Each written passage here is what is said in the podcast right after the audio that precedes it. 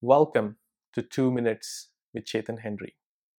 On today's podcast, I want to draw your attention to a topic of deliverance. Complete deliverance is when you are not attached to the spirit of the past or to your past failures, in simple words.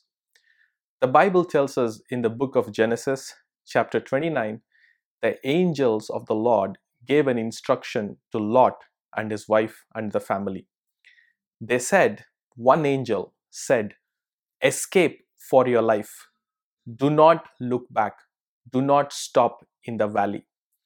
Meaning, if you look at it in the prophetic perspective, the angel was saying, I have delivered you because of the mercy of the Lord out of Sodom and Gomorrah's captivity and dominion. Now, but I require you to walk away from it completely with your own will.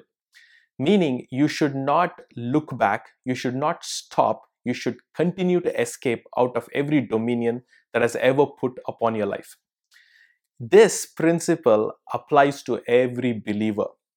When the Lord delivers you out of your past failures, your past sinful life, when He has completed the deliverance, you still have a role to play.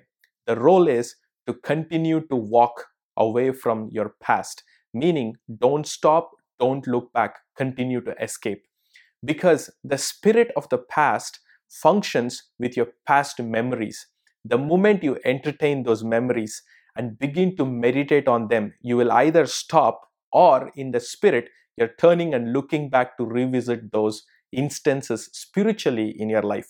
When you do that, just like Lot's wife, she became a solid piece of salt and she could not move. She got stuck because of the judgment that came upon her. Well, now we are under the grace of the Lord Jesus. There's no judgment as such that you'll become a pillar of salt, but spiritually, your life will be stagnant. You will be sitting with the spirit of past and remissing your failures, never going into your future. That is the reason Apostle Paul said, one thing I do, forgetting my past, I press towards the future that I have in Christ. Meaning, he was a Saul once upon a time, when, but when he became Paul, his whole life was heavenly, it was upward. He never sat and meditated on how evil, wicked he was in his past. He cut off himself from the spirit of past failures. So, beloved, today I urge you, by the mercy of God, escape out for your life. Do not look back. Do not stop. Go into the future that God has called you. I believe this has ministered to you. If this has, please comment and share this with somebody.